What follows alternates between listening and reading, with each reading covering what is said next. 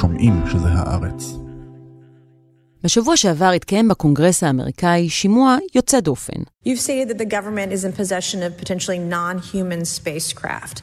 Do you believe our government has made contact with intelligent extraterrestrials?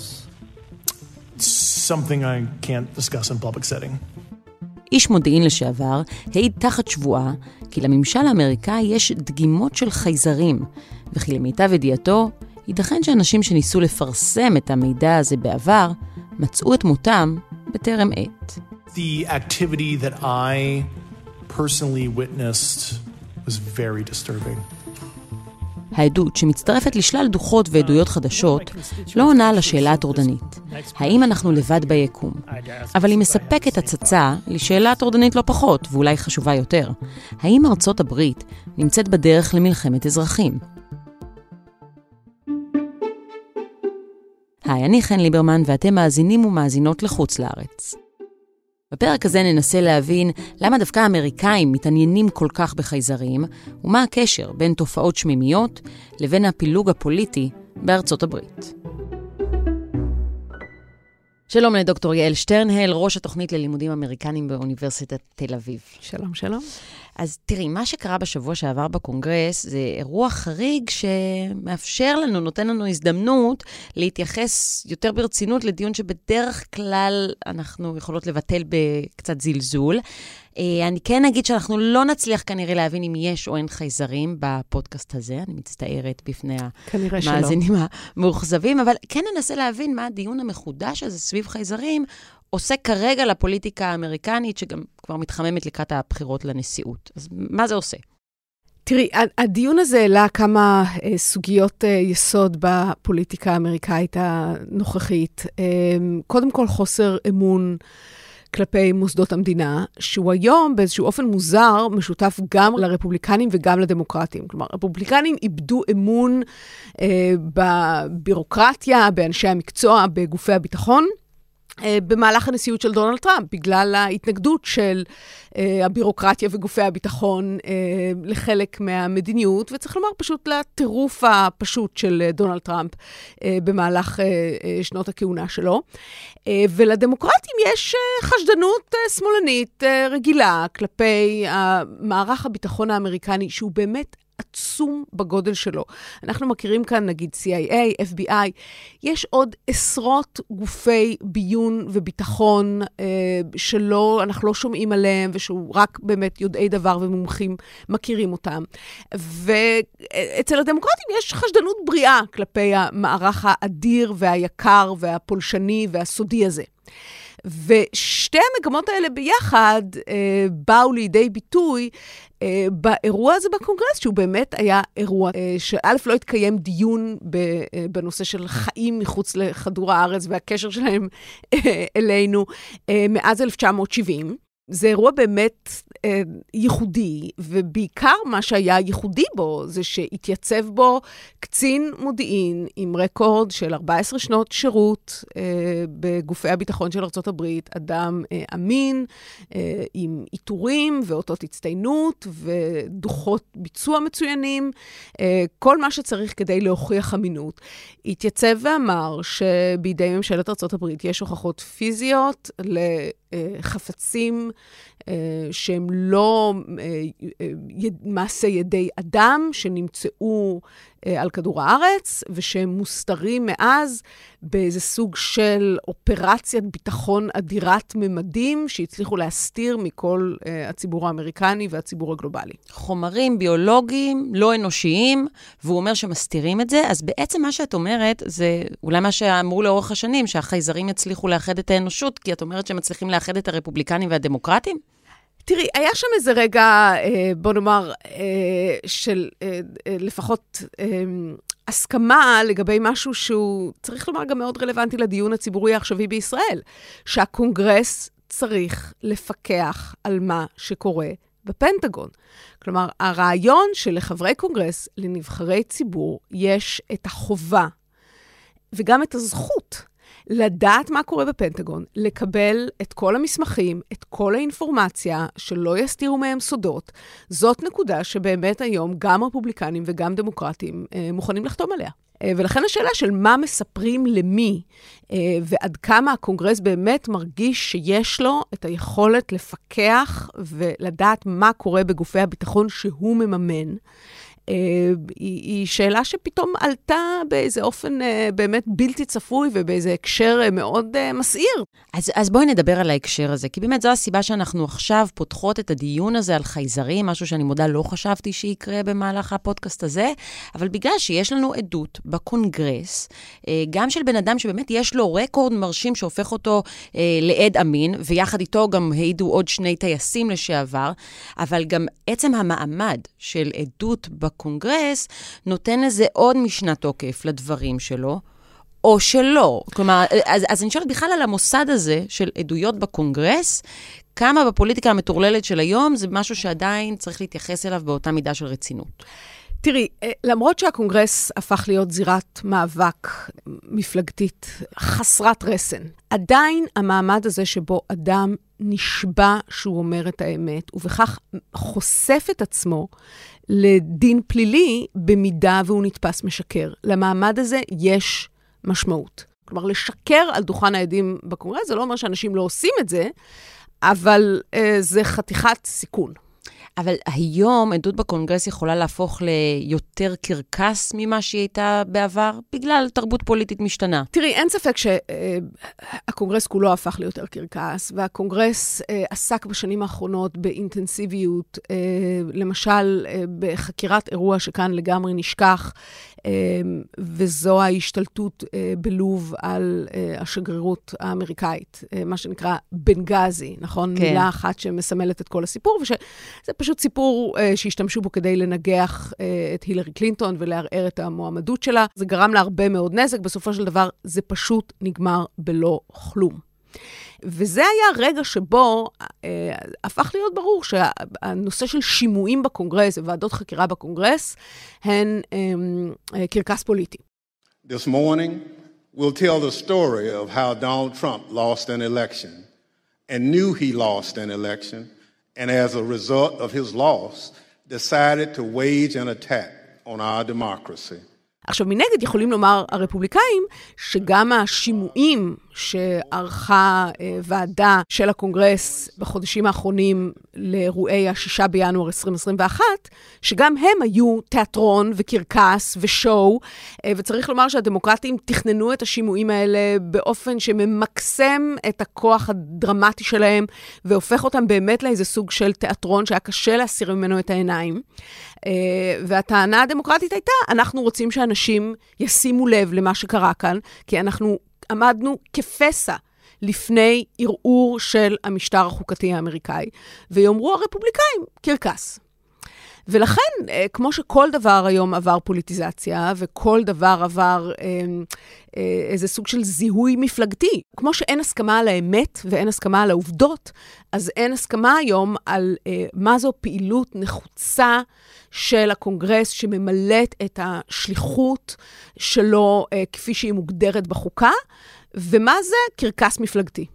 אז מעבר לפרפורמנס הפוליטי בקונגרס, בסוף גם יכולות להיות עוד השלכות לדיון הזה, ואנחנו כבר רואות שיש השלכות, וגם השלכות שיש, אה, שחוצות מפלגות.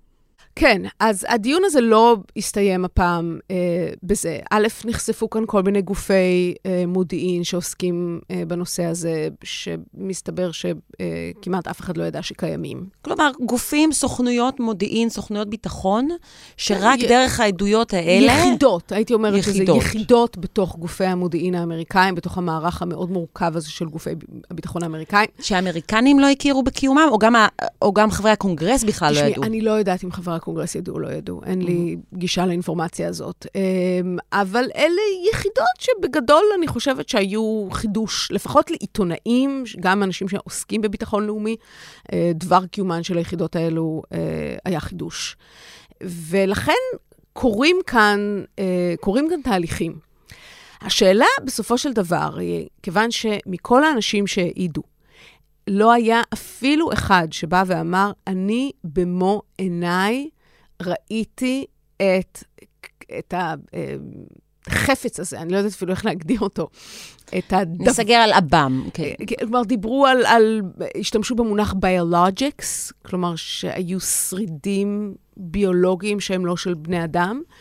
אה, ודובר גם על חפצים שהתרסקו. וגם על חללית ענקית שמוחזקת בגודל של איצטדיון. כן, טוב, זה אני חושבת באמת כבר אה, פרשנות אה, יותר מרחיקת לכת. אבל, אבל גם מי שלא נקב בכלל לא בממדים ולא בחומרים ולא תיאר תיאורים גרפיים, אף אחד מכל האנשים שמוכנים להזדהות בשמם ולהעיד, לא ראה את העב"מים האלה אה, במו עיניו.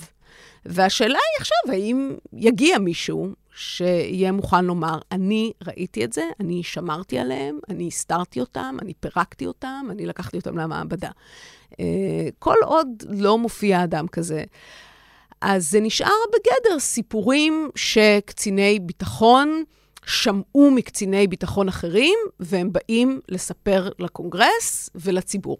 הם גם אומרים שיש סטיגמה סביב טייסים שנתקלו באב"מים האלה, והולכים ומדווחים אחרי זה, ואז יש עליהם סטיגמה שהם הזויים שמדמיינים. אז ככה, ככה הם אולי מנסים לפרק את ההתנגדות, או את ההימנעות של אנשים מסוימים לבוא ו... לדבר. נכון, נכון. אז הם, הם טוענים שיש מחיר אישי, אה, גם אה, בתוך השירות הממשלתי וגם מחוצה לו בסקטור הפרטי, ללהיות האדם הזה שבא ואומר, אני יודע שממשלת ארה"ב מחזיקה חפצים שלא הגיעו מכדור הארץ, ולא מספרת עליהם לציבור.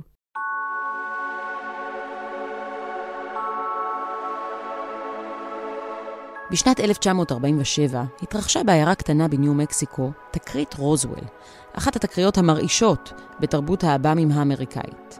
עדי עירייה דיווחו כי ראו עצם בלתי מזוהה שהתרסק בשדה.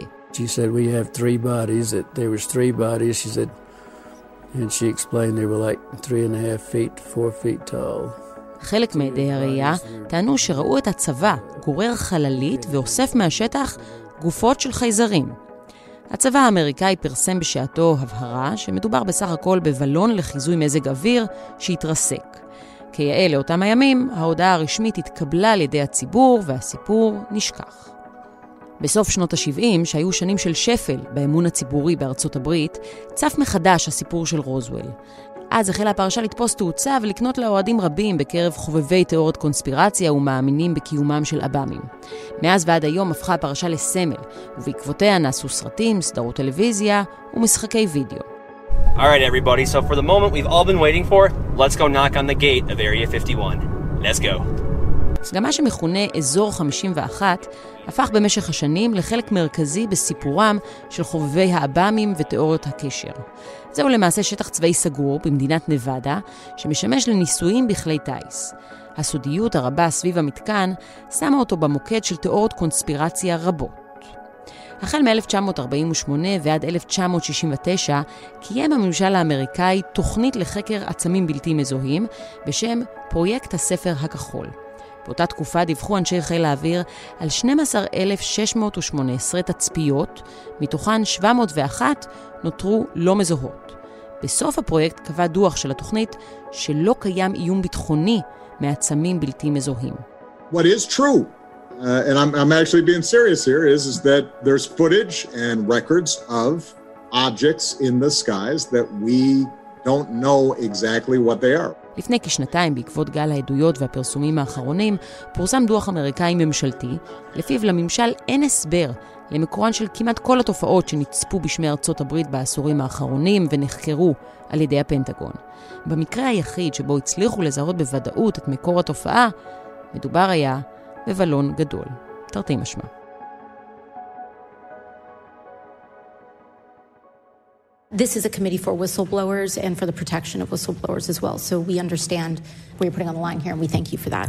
עוד קצת על הפרוצדורה, כי אותו דייב גרוש שבא ומדבר, אותו קצין מודיעין, מבקש גם מעמד של whistleblower.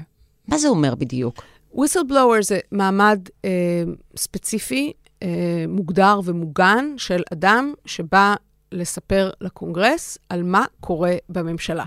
עכשיו, שוב, אם אה, ענייני הפרדת רשויות אה, הם אה, לנגד עינינו כרגע, אז אה, צריך להבין עד כמה באמת הפרדת הרשויות האמריקאית מתבטאת כאן אה, במלוא הדרה, אם אפשר לומר. שהקונגרס נותן הגנה לאנשים שבאים מתוך הרשות המבצעת ומדברים איתם. כלומר, אלה באמת שתי רשויות נפרדות. ו- והקונגרס מעודד אה, אה, אנשים מתוך הבירוקרטיה לבוא ולהוציא סודות ולחשוף שערוריות ולנקות את המערכת מבפנים. כשהיום, שוב, הגענו לאיזה מין סימטריה מאוד מעניינת, אה, ששותפים לה גם רפובליקאים שלא מאמינים יותר למדינה ולא מאמינים לגופי הביטחון, ודמוקרטים שלא מאמינים לגופי הביטחון. גם החסינות הזאת מאפשרת לאנשים לשבת בקונגרס ולהגיד דברים, תחת שבועה אמנם, אבל כן. דברים שאולי אינם נכונים. נכון, או להגיד דברים שהם חושבים שהם נכונים. זה to the best of my knowledge. אדם נשבע שהוא אומר את האמת למיטב ידיעתו. אה, אין, אין תנאי של אה, לומר את האמת, נקודה. אז, אז תראה, אז, אז אמרנו שכן יש הסכמה אה, בין רפובליקנים ודמוקרטים שצריך אה, לפעול לחשיפה של הדברים האלה, וזה גם לא האגפים הקיצוניים, הפרוגרסיביים אצל הדמוקרטים, זה צ'אק שומר. כלומר, זה לא אנשים שידועים ככאלה שמתנגדים לממסד. נכון, וגם טוענים טענות, צריך לומר, שזה לא רק סיפור כאן של הסקרנות האנושית הבסיסית עם החיים מחוץ לכדור הארץ, אלא שיש כאן שאלות של ביטחון, של בטיחות טיסה, אה, של אה, יחס... מדינות האחרות שמתפעלות מערכים גדולים של אה, חפצים שזזים באוויר, רוסיה וסין. ושיש כאן שאלות של ביטחון לאומי, שמעבר לנושא של עב"מים, הן רלוונטיות וצריכות לעלות לדיון בקונגרס. כלומר, האם הפנטגון מטפל כמו שצריך באיומים של גופים בשמיים שלא ברור מי הם ומה הם? לשאלות שאפשר לשאול אותם ולהגיד, אני אישית שמה את הנושא של הבאמים בצד, אבל אני רוצה שקיפות, אני רוצה בטיחות, אני רוצה גופי ביטחון שאומרים את האמת לציבור, וכולי וכולי. אבל יגידו מנגד, you can't handle the truth. כי אולי אם זה, אם, אם באמת יש להם מידעים מהסוג הזה, שוב, כן. תחשבי על טראמפ כנשיא, לא היינו רוצות שלנשיא ארה"ב, טראמפ, יהיה את המידע הזה. בוודאי לא הנשיא שמשאיר את המסמכים המסווגים שהוא לוקח מהבית הלבן. זהו. מסווקים אה, אחר כך בסלון אה, או בשירותים. כן. אמ, נכון. אה, יש כאן שאלה באמת של איך אמריקה מנהלת את המידע הביטחוני שלה. אה, וצריך לומר שאמריקה חשודה בתחומים האלה, כיוון שאמריקה מאז הפכה למעצמה העולמית הגדולה אחרי מלחמת העולם השנייה, אה, באופן קונסיסטנטי משקרת, מעלימה מידע. תומכת במשטרים הכי גרועים בכל מיני דרכים, ואחר כך אה, מכסה על עקבותיה. אין, אין, אין גבול הרי לסיפורים שיש על ההתנהלות הביטחונית האמריקאית ב-80 שנה האחרונות. ולכן יש איזה חוסר אמון ויש ספקנות אה, כלפי גופי הביטחון האלה. Donald Trump has just been criminally indicted for a third time. The former U.S. president was charged with four counts tied to efforts to overturn the 2020 election. אז בואי נדבר באמת על חוסר האמון, כי בעוד שאמרנו, יש איזושהי הסכמה בין רפובליקנים לדמוקרטים לכך שצריך לחשוף את הדברים, אני חושבת שיש בכל זאת ניסיון של הרפובליקנים לנצל עכשיו את הדיון המחודש הזה סביב חייזרים כדי, שוב, חלק מהרפובליקנים, כדי להעמיק את חוסר האמון ולתחזק את קונספירציות ה deep state, שזה משהו שמזיק לדמוקרטים. נכון, זה מזיק לדמוקרטים ומועיל לרפובליקנים, כי הרפובליקנים צריכים לשכנע, ויצטרכו לשכנע ביתר שאת, אחרי שיגיע האישום האו-טו-טו הולך ומתקרב אה, נגד טראמפ, שהוא יהיה האישום המרכזי, אה, בעצם ניסיון אה, להפיל את המשטר. בקמפיין הפוסט-נשיאות שלו להוכיח שהוא ניצח בבחירות שהוא לא ניצח בהן. ולכן עכשיו הנושא של deep state, גופי הביטחון, הנאמנות של גופי הביטחון, הוא נושא מאוד מאוד טעון, שהרפובליקאים בהחלט יכולים להרוויח מלהראות שאי אפשר לסמוך על הממסד הביטחוני האמריקאי, כי הוא לא תמיד אומר את האמת. אז גם אי אפשר לסמוך על משרד המשפטים, ואי אפשר לסמוך על התובע המיוחד ג'ק סמית, שמרכז את כל התיקים הפדרליים נגד טראמפ, למרות שהוא גם כן אדם עם רקע רפובליקני ועם... אה, רקורד באמת ללא רבב, ועסק בפשעי מלחמה, ועדיין הרפובליקנים צריכים להיות מסוגלים להגיד, רוצים לגייס את ההוכחות כדי להגיד, אי אפשר לסמוך על אף אחד. לא על גופי המודיעין, ולא על משרד המשפטים, ולא על התובע הכללי הזה, ו- ולא על אף אחד.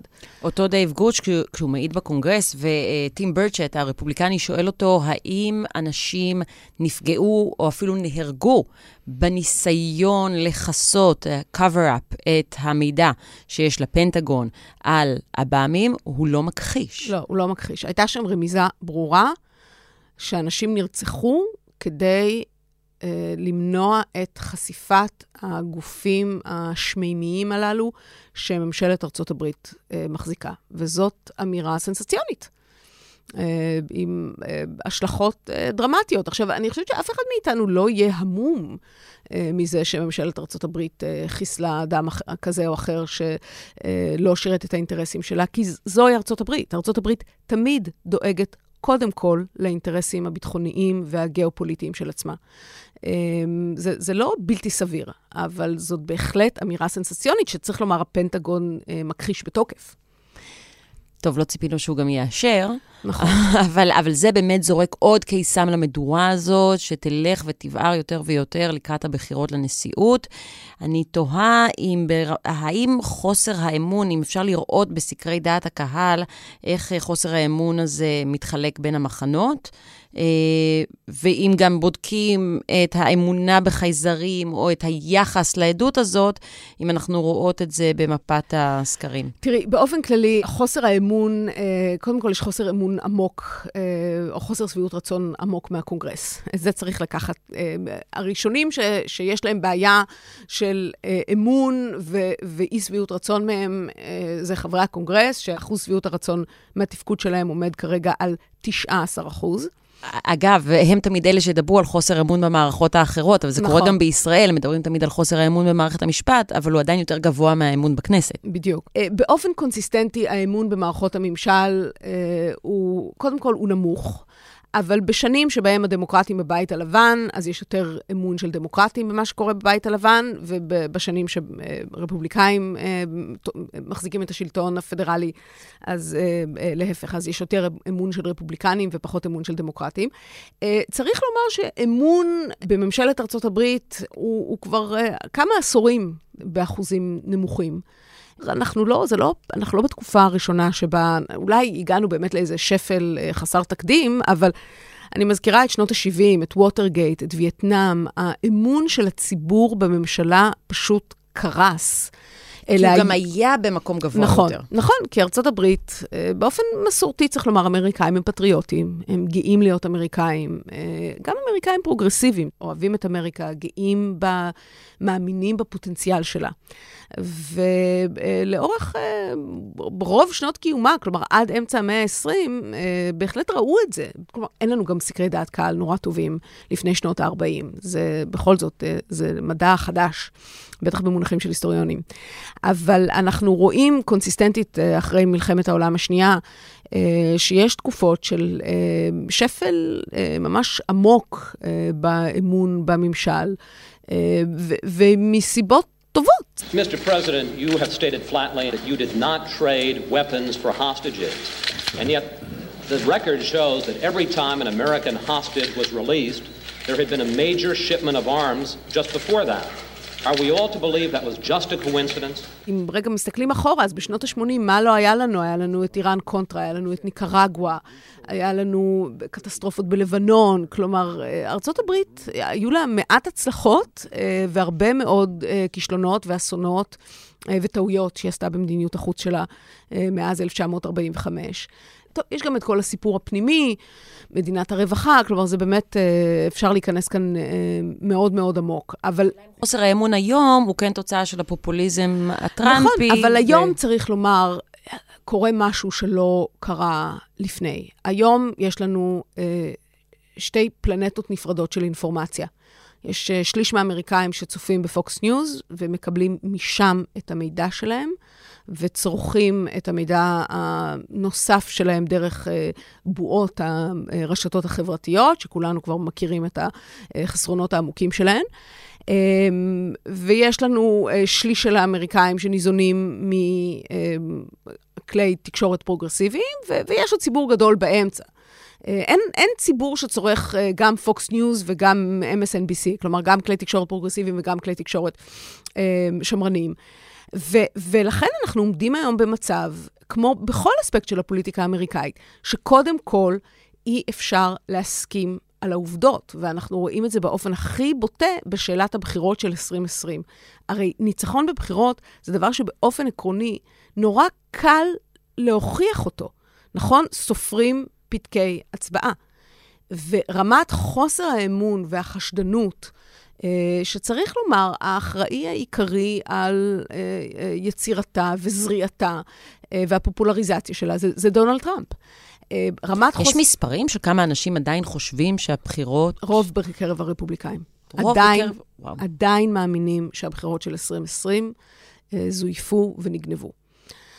ולכן אנחנו עומדים היום במצב שכל נושא שעולה על סדר היום, השאלה היא איך מדווחים עליו בפוקס, ואיך מדווחים עליו אה, בניו יורק טיימס, ואיך אה, מדווחים עליו בכלי אה, תקשורת אה, אחרים מכל גווני הקשת הפוליטית. אה, יש גם ימינה מפוקס, צריך לומר. אה, וכלומר, פוקס מנסה איכשהו לשמור על איזשהם קווים אדומים, יש גם כלי תקשורת שגם את זה לא עושים. אה, וכמובן, הבועות של אה, לא צריך לייחס משמעות אה, רבה מדי לתקשורת המיינסטרים, שכמובן יש לנו את המדיה החדשה, שהיא קובעת סדר יום לא פחות ואולי אפילו יותר. ואם טאקר קרלסון לא בפוקס ניוז, אז, אז אנחנו נמצא אחר, אותו במקום בדיוק, אחר. במקום אחר, ומתראיינים אליו, והוא, והוא בטוויטר, והוא עושה את שלו. אז הפוליטיקה האמריקאית היום נמצאת ב, ב, באמת באיזושהי נקודה שבה אין הסכמות אפילו על מה קרה. ואז אפשר להבין איך אה, שאלה כזאת, של האם ממשלת ארצות הברית מסתירה אה, גופים שהגיעו מהחלל החיצון, והאם היא אה, חיסלה את מי שידע על הגופים האלה, והאם היא נתנה חוזים לחברות פרטיות שהן אלו ששומרות על הגופים האלה בפועל, אה, ומי יודע ומי לא יודע ומי משקר. אלה שאלות שהיום קשה מאוד לדבר עליהן באופן ניטרלי. בגלל חוסר האמון ובגלל באמת היקומי המידע האלטרנטיביים האלה, שזה באמת לא לגמרי ברור היום לאף אחד איך מנהלים דמוקרטיה בעידן שבו אי אפשר להסכים על העובדות. במידה רבה, היכולת של דמוקרטיה להתקיים תלויה באיזושהי תפיסת מציאות משותפת שעליה מתווכחים. וברגע שאין תפיסת מציאות משותפת, אז על מה מתווכחים בכלל? ב-1964, 77% מהאמריקאים אמרו שהם סומכים על הממשל. כיום, הנתון הזה עומד על 20% בלבד.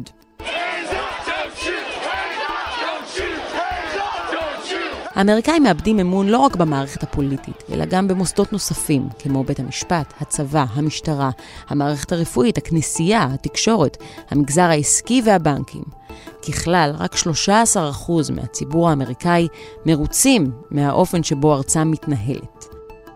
האמריקאים לא רק מאבדים אמון, הם גם בשיאה של מחלוקת ערכית שהולכת ומחריפה. לפי סקר של NBC מחודש אפריל האחרון, שלושה מתוך ארבעה רפובליקנים מאמינים שהמדינה צריכה לקדם ערכים של שמרנות, בעוד כ-70% מהדמוקרטים מאמינים שהמדינה צריכה לקדם ערכים של סובלנות וגיוון. לפי אותו הסקר, כ-85% מהדמוקרטים חושבים שארצות הברית היא מדינה גזענית, בעוד ש-65% מהרפובליקנים משוכנעים שארצם אינה כזו.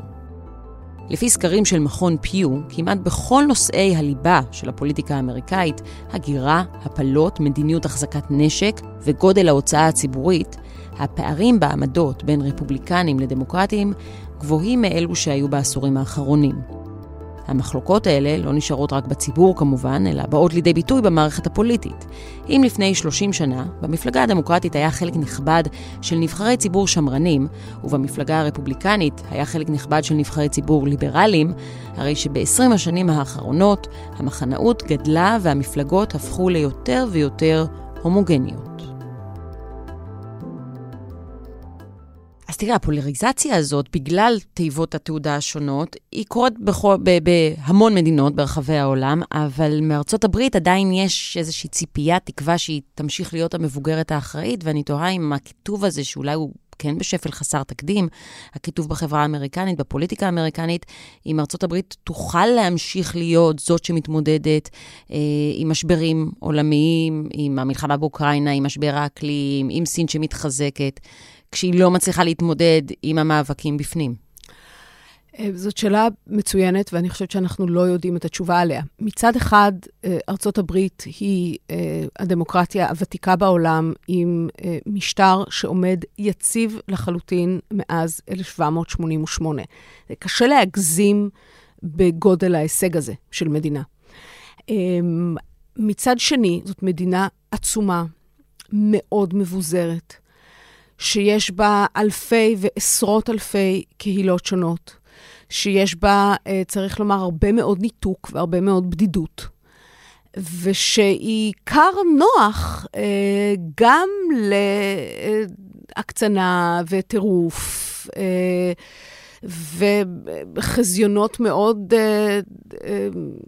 קיצוניים של איך העולם צריך להיראות. עכשיו, הדברים האלה תמיד איכשהו התקיימו בארצות הברית אה, בכפיפה אחת. זה חלק מהסיבה שהיא כל כך מעניינת.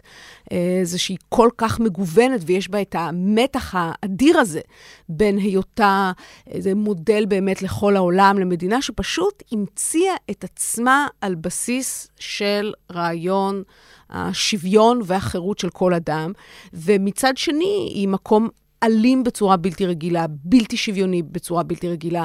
אה, אה, שוב, עם, עם אה, באמת איזו חברה כזאת שהיא פסיפס, שלא תמיד ברור אם היא בכלל יכולה להחזיק ביחד. וצריך לומר שארצות הברית כבר התפרקה פעם אחת לשניים במלחמת אזרחים. ולכן יש לנו גם תקדימים. אנחנו יודעים איך זה נראה שארצות הברית לא מסוגלת להחזיק יותר בתור שלם אחד. את מצליחה, כמי שגם חוקרת את מלחמת האזרחים, לעשות את ההשוואה הזאת בין המצב, בין הכיתוב אז לכיתוב היום? חד משמעית, ולא רק אני, גם uh, כל הקולגות שלי בארצות הברית. Uh, יש פחות או יותר קונצנזוס שרמות הכיתוב בחברה האמריקאית היום uh, דומות, uh, מזכירות את רמות הכיתוב בעשור שקדם למלחמת האזרחים. ואין שום אה, אה, ביטחון שהעסק שם לא יתפרק שוב. לא באותה צורה, כי ההיסטוריה אף פעם לא חוזרת על עצמה אה, במדויק, אבל שאנחנו לא נראה התפוררות של הדבר העצום הזה ליחידות פוליטיות שונות שנלחמות אחת בשנייה. כשעושים את ההשוואה הזאת, זה מעניין אותי גם מבחינת המחקר עצמו, כי אמרנו מקודם, הרי סקרי דעת קהל זה כלי חדש יחסית להיסטוריונים. אז איך באמת אפשר להשוות אה, בין הכיתוב אז לכיתוב היום? כי כשאת עושה את זה מספיק שנים, ואת חיה בתוך הראש של האנשים האלה במאה ה-19, את, את באמת מבינה אותם. ובגלל זה היסטוריונים מקצועיים... הם אה, אה, דבר חשוב בכל חברה. הם, אה, כמו שקרא לנו פעם מישהו, אנחנו הזוכרים המקצועיים.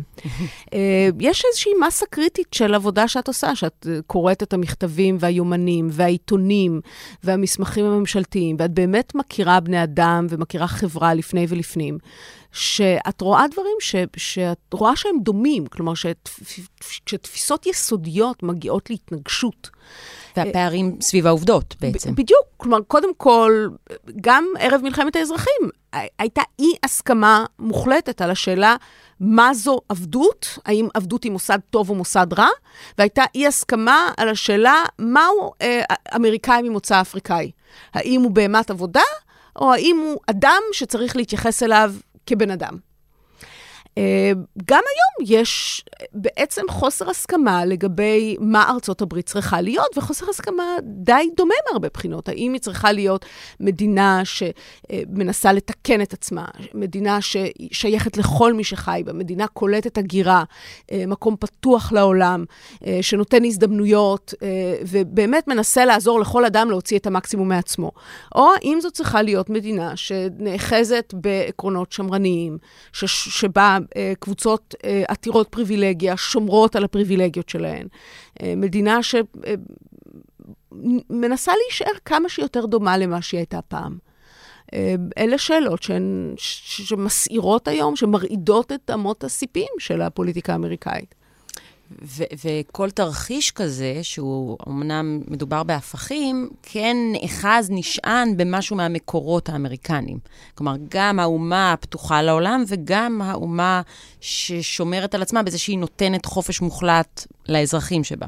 נכון, בארצות הברית תמיד היו מתחים מאוד עמוקים אה, בין מצד אחד העיקרון של שוויון וחירות, ומצד שני המציאות, המציאות של אה, דיכוי ונישול ודה-הומניזציה אה, של הילידים האמריקאים, מה שאנחנו קוראים האינדיאנים, ושל השחורים האמריקאים.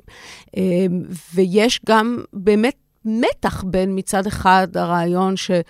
כל אדם הוא חופשי לחלוטין, הוא אינדיבידואל, ויש לו את הזכות לנהל את חייו כפי שהוא רוצה, לבין הרעיון של קהילה, שבה אה, בני אדם הרוגים אחד בשני, ואם הם לא מחויבים אה, לקולקטיב, אז הקולקטיב הזה לא יצליח.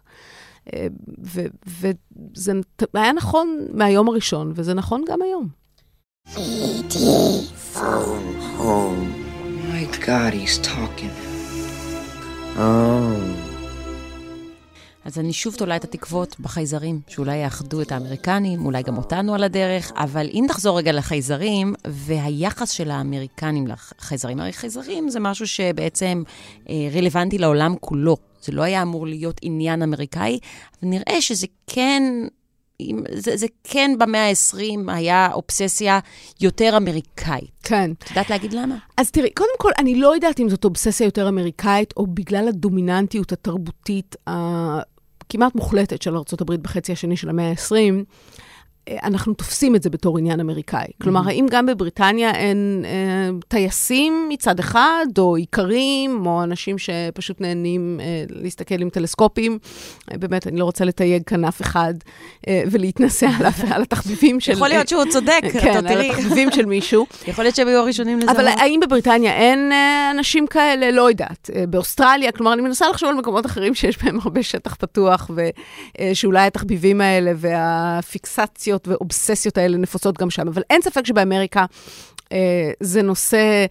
אה, ש, שתמיד עורר הרבה מאוד סקרנות, ובאמת הוא מאפיין את העידן של אחרי מלחמת העולם השנייה, ואני חושבת שזה בגלל שמלחמת העולם השנייה, כל התקופה הזאת, והמהפכה הטכנולוגית האדירה שבאה לפניה ושאפשרה את, את עידן מלחמת העולם השנייה, הוציאו אנשים אה, ממה שנקרא אזור הנוחות שלהם באופן הכי עמוק שיש. כלומר, אם, אם יש פצצות אטום ויש מחנות השמדה ויש ציי מטוסים אדירי מימדים שמשייטים בכל העולם, אז אולי יש גם אה, אה, חוצנים. ואם יש סוכנות חלל, ש... עובדת כדי לשלוח אדם לירח, שזה סיפור גדול באמריקה בשנות ה-60, בעשור הזה שבו אמריקה התגייסה אה, כדי אה, להוציא לפועל את ה... מרוץ לחלל. בדיוק, את המרוץ לחלל. אז למה ש, שלא יבואו גם לכאן? כלומר, יש משהו ב, שהוא בעיניי מהרבה בחינות טבעי, בהתערערות שמלווה את אה, עידן מלחמת העולם השנייה. בהתערערות שמלווה באמת את פריצות הדרך הטכנולוגיות האדירות אה, של סוף המאה ה-19, תחילת המאה ה-20. ו- ואת העובדה שהחלל הפך להיות מאוד נוכח בחיים של אמריקאים. אה, הוא לא נוכח בחיים של אה, גרמנים וצרפתים באותה מידה, נכון? כי גרמניה וצרפת, לפחות ככל שידוע לי, לא שמו לעצמן מטרה לנצח גם במלחמה על החלל. אז יש לחלל איזו דומיננטיות בתרבות האמריקאית, ולתרבות האמריקאית יש דומיננטיות... בתרבות העולמית. כן, בכל רחבי הגלובוס. כן. טוב, אז אנחנו נראה אם סיפור החייזרים יהפוך להיות uh, תפוח אדמה לוהט בבחירות האלה, ונראה מה טראמפ יעשה מזה. כן, אני איכשהו חושבת שאנחנו בכל זאת uh, נתעסק יותר בכתבי האישום נגד טראמפ, ובגיל של ביידן, ובעוד סיפורים שהם איתנו כבר איזשהו זמן. לא בטוחה כן. שהחייזרים יחלצו אותנו מ, uh, מהביצה התובענית הזאת. כן, זה כנראה שאת צודקת. אני אסיים עם דברים של ביל קלינטון, שאמר, אין דבר רע בארצות הברית שאי אפשר לתקן עם כל מה שטוב בארצות הברית. מהרבה בחינות יש בזה משהו. כלומר, כן? מדינה כל כך גדולה, כל כך עשירה, עם כל כך הרבה משאבים, באמת יכולה להרשות לעצמה כל דבר. יכולה להרשות לעצמה להוציא לפועל כל רפורמה, לתקן כל עוולה היסטורית. היא פשוט בוחרת לא לעשות את זה. What we've got here is failure to communicate. Some men you just can't reach. תודה רבה. תודה דוקטור יעל שטרנהל. עד כאן הפרק הזה של חוץ לארץ.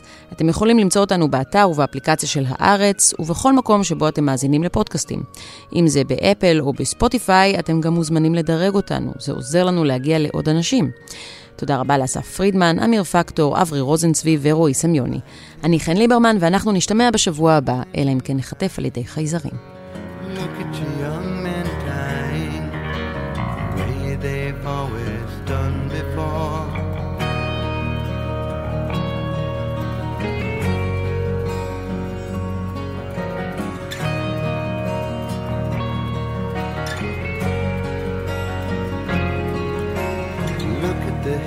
went